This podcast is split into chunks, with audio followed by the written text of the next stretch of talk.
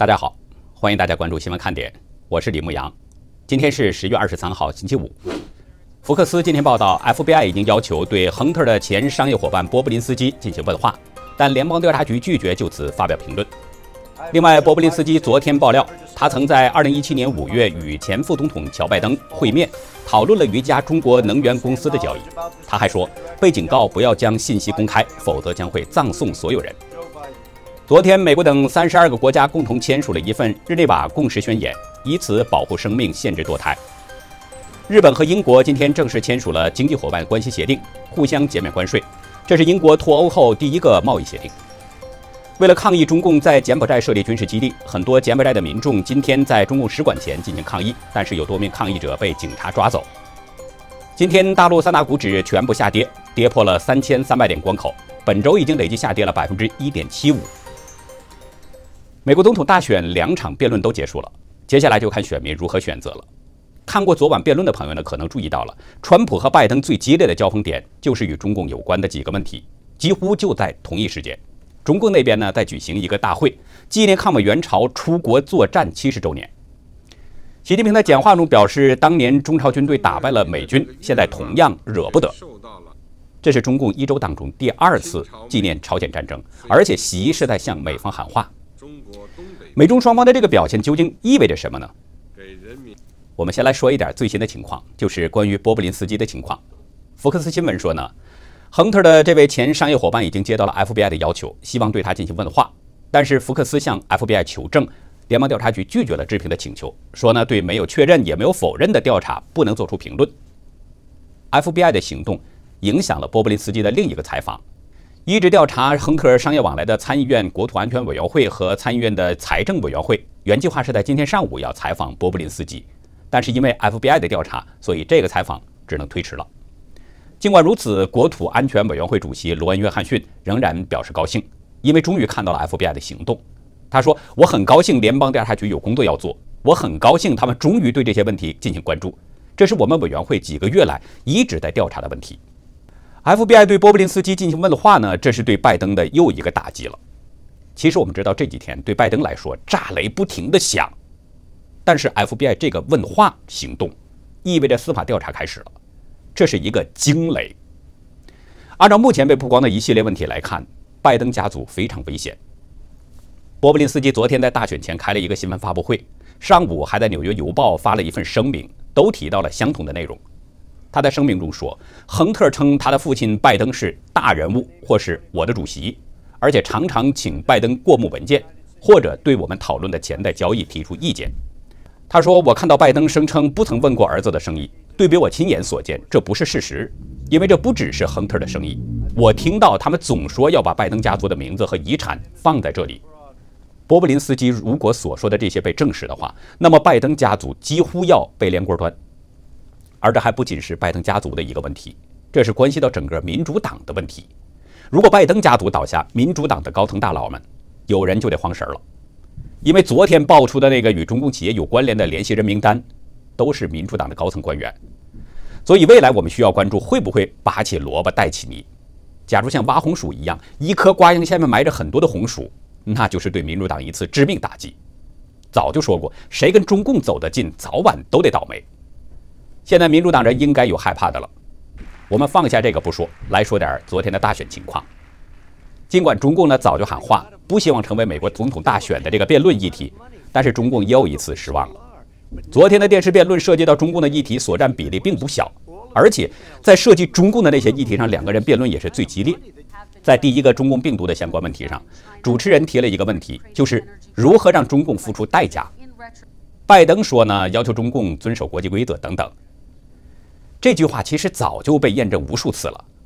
拜登从政四十七年，包括八年的副总统，他应该看到了中共从来都没有遵守过国际规则，而通过国际社会施压也从来就没有效果。我们打一个不太恰当的比喻，让中共遵守规则，那就等于让狼去不吃肉，可能吗？所以说，拜登说的这些基本上就是空话，这是典型政客的说法。而川普说的就很实在，他说中共正在付出代价。中国付了二百八十亿美元，他们把货币贬值偿还了欠款，然后被中共当成攻击目标的美国农民得到了这些钱。第二个问题呢是关于电脑门的丑闻，主持人并没有刻意的回避这个敏感问题。拜登说，爆料源头朱利安尼呢是俄罗斯的马前卒，但是川普立刻反驳，拜登通过前莫斯科市长从俄国得到了三百五十万美元，并且还质疑拜登就是从中国企业拿百分之十提成的大人物。对川普的追问呢，拜登只是说：“我从没从任何外国拿一分钱。”前面已经说了，辩论会前的两个小时左右呢，波布林斯基举行了一个新闻发布会，他讲述了在二零一七年五月和拜登会面那个情景。并且花了一个小时去讨论和一家中国能源集团以及拜登家族合作的协议。在昨天上午，他还发出声明，指证那个大人物就是拜登。但是拜登说，那个电脑是俄罗斯蓄意干的。所以川普故意问：“你的意思是笔记本电脑是另一个俄罗斯俄罗斯骗局吗？”一句话就让人们看到了拜登还在撒谎，要掩盖他的问题。就在这个辩论当中呢，华府智库。哈德逊研究所中国战略中心主任白邦瑞，他表示说，拜登如果当选，他会再度向中共屈膝的。他说，拜登在二月曾称呼习近平是暴徒，这不是一个政治家的风范。假如他当选，想在任期内有所进步，他会打退堂鼓，并为此向习近平道歉。白邦瑞的说法跟川普在辩论中批评拜登的那个话有着异曲同工之妙。川普昨晚说了一句很经典的话。瞧，我是因为你才竞选，我因为奥巴马才竞选。这句话呢是谈到种族和司法改革时，川普说出来的。他表示，拜登从政四十七年，什么也没有做，我就是因为有像他这样的沼泽政客才竞选总统的。川普说，因为你们做的不好，如果我认为你们做得好，我永远不会竞选总统。你不久前还在那里当副总统，但你什么也没有做。川普质问拜登。为什么你四年前不做那件事儿，甚至做的比那还少呢？你是副总统，你一直在谈论要做的所有这些事情，但是你就在不久前在那里，你们做了什么？什么都没有。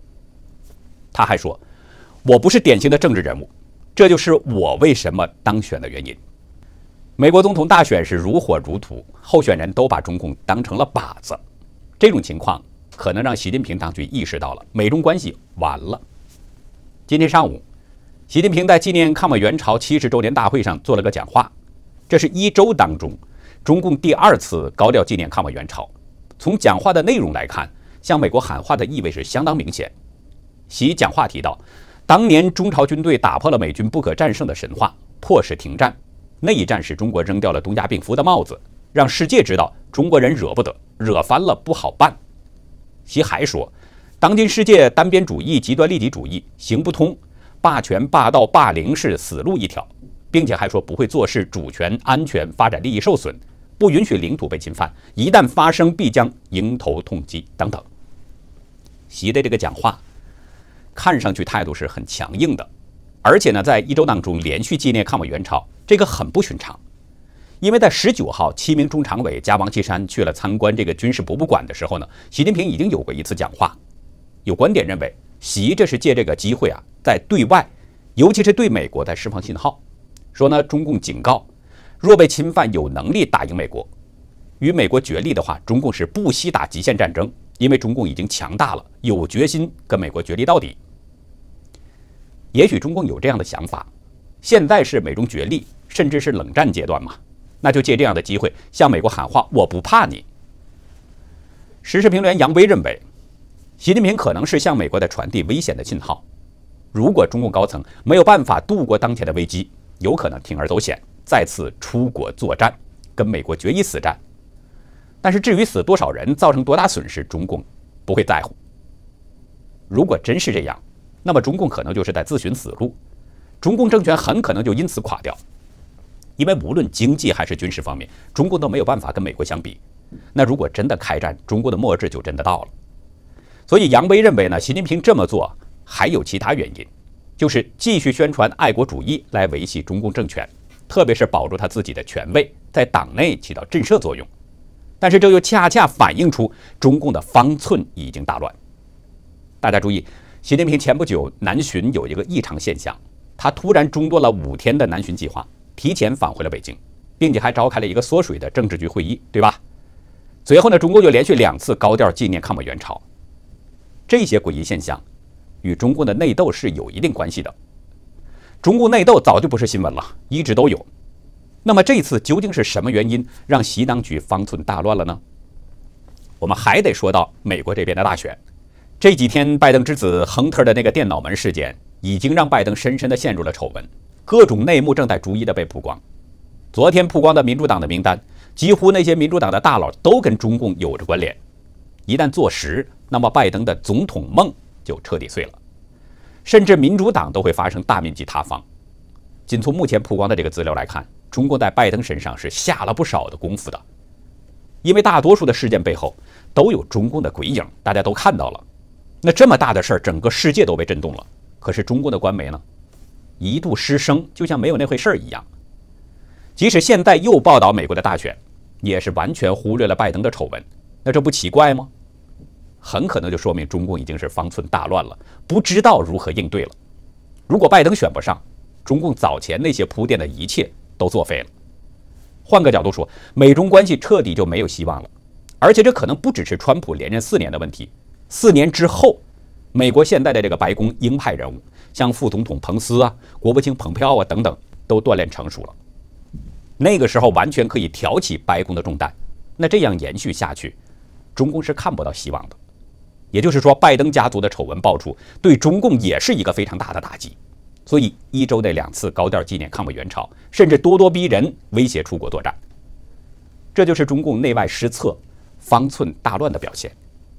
但是有用吗？精神病院有很多的病人，整天风言风语，看上去挺吓人的。可是那个大夫呢，拿着电棍进来。那些病人就不敢吭声了。中国有句歇后语：“卤水点豆腐，一物降一物。”中共这么折腾，美国可能会对他有反制措施。昨天刚结束对越南和印尼的访问，日本首相菅义伟呢就在东京会晤了美军印太司令部司令菲利普·戴文森。美国在全球啊有六个司令部，其中这个印太司令部呢覆盖的地理面积是最大的。而且，印太司令部整合了美军所有的军种，协调盟友，维护印太地区的安全，同时也保护着美国在印太地区的利益。我们知道，从一九四五年以来，日本的新首相呢，只要他一上任，一般都会首先访问华盛顿，这是加强美日关系的一个重要的举措。但是，菅义伟第一次以首相身份出访，却是选择了越南和印尼这两个东南亚的国家。这个不同又有什么样的深意呢？其实，菅义伟呢并没有改变日本的传统。为什么这么说呢？大家还记得他在当选日本首相之后，曾经给川普打过电话，表示会加强美日同盟关系。因为当下中共病毒疫情很严重嘛，所以各个国家的领导人出访呢都少了很多。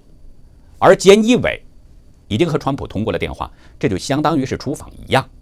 而且呢，这次菅义伟第一次出访东南亚这两个国家，很可能就是在配合美国的行动，就是。对越南和对印尼的外交政策，因为美国和越南、印尼的关系正在发生着积极的变化，在美中围绕着南中国海的局势、贸易和人权等问题持续对立的这个情况下，菅义伟的出访是有利于加强美日和东南亚各国的合作的，而合作的目的，那当然就是针对中共的威胁，来维持亚太地区的稳定。另外呢，菅义伟与越南和印尼的总理会谈的中心议题就是。区域的防务合作，以防范中共的野心。还有一点，此前呢曾经传出一个消息，就是有美国情报人员呢向日本的媒体西刊富士独家爆料，习近平试图是在美国总统大选投票日前后对台湾要发起战争，来一个台湾突袭某日。据说呢这个日期就在十月二十六号到十一月五号之间。所以，菅义伟和美军印太司令部司令戴维森在这个关键的时刻会面，不排除要探讨应对中共发动战争的议题。我们再来看另外一个消息：英国对本国国民海外护照 BNO 签证的香港人呢，不再设限了。英国政府啊，昨天公布，从2021年1月31号开始，香港人可以用 BNO 来申请特别签证，在英国居留，签证数目不设限额。持有 BNO 护照的人呢，可以在英国上学和工作。这个 BNO 护照啊，是香港在1997年7月1号呢主权移交到北京之前，英国方面呢为香港人量身打造的一个特殊的英国国籍。只有在主权移交前出生的那些人才有资格申领。目前呢，BNO 护照持有人只能在英国免签逗留六个月，但是没有居留权。英国驻港总领事赫恩德说：“香港实施港版国安法，明显削弱了港人的权利和自由。这个获取英国国籍的新移民方案是对香港人许下承诺的一部分。英国随时欢迎 BNO 公民以及他们的家属前往英国。新的签证计划不设限额，即使以前没有申领过 BNO 的护照的这个港人，只要符合护照申请资格的。”都可以用新的签证移民英国，他的家庭成员即使在一九九七年以后出生也能随行。这个变化是非常大的。据英国内政部的估算呢，在极端的情况下，第一个五年当中，最多可能会有超过一百万香港人用新签证移民到英国，其中有五十万人呢会在第一年就移居到英国。英国当局表示，比较中庸的一个预测，二十五点八万到三十二点二万人。会在第一个五年移民到英国，而第一年大约是有十二点三万到十五点三万人。相对于英国方面的这个人道措施呢，中共外交部战狼发言人赵立坚今天做出了一个回应：由于英方违反承诺在先，中方将考虑不承认英国国民海外护照作为有效旅行证件，并且保留采取进一步措施的权利。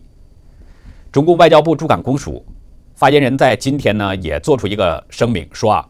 香港主权移交前，中英曾就 BNO 护照问题互换备忘录。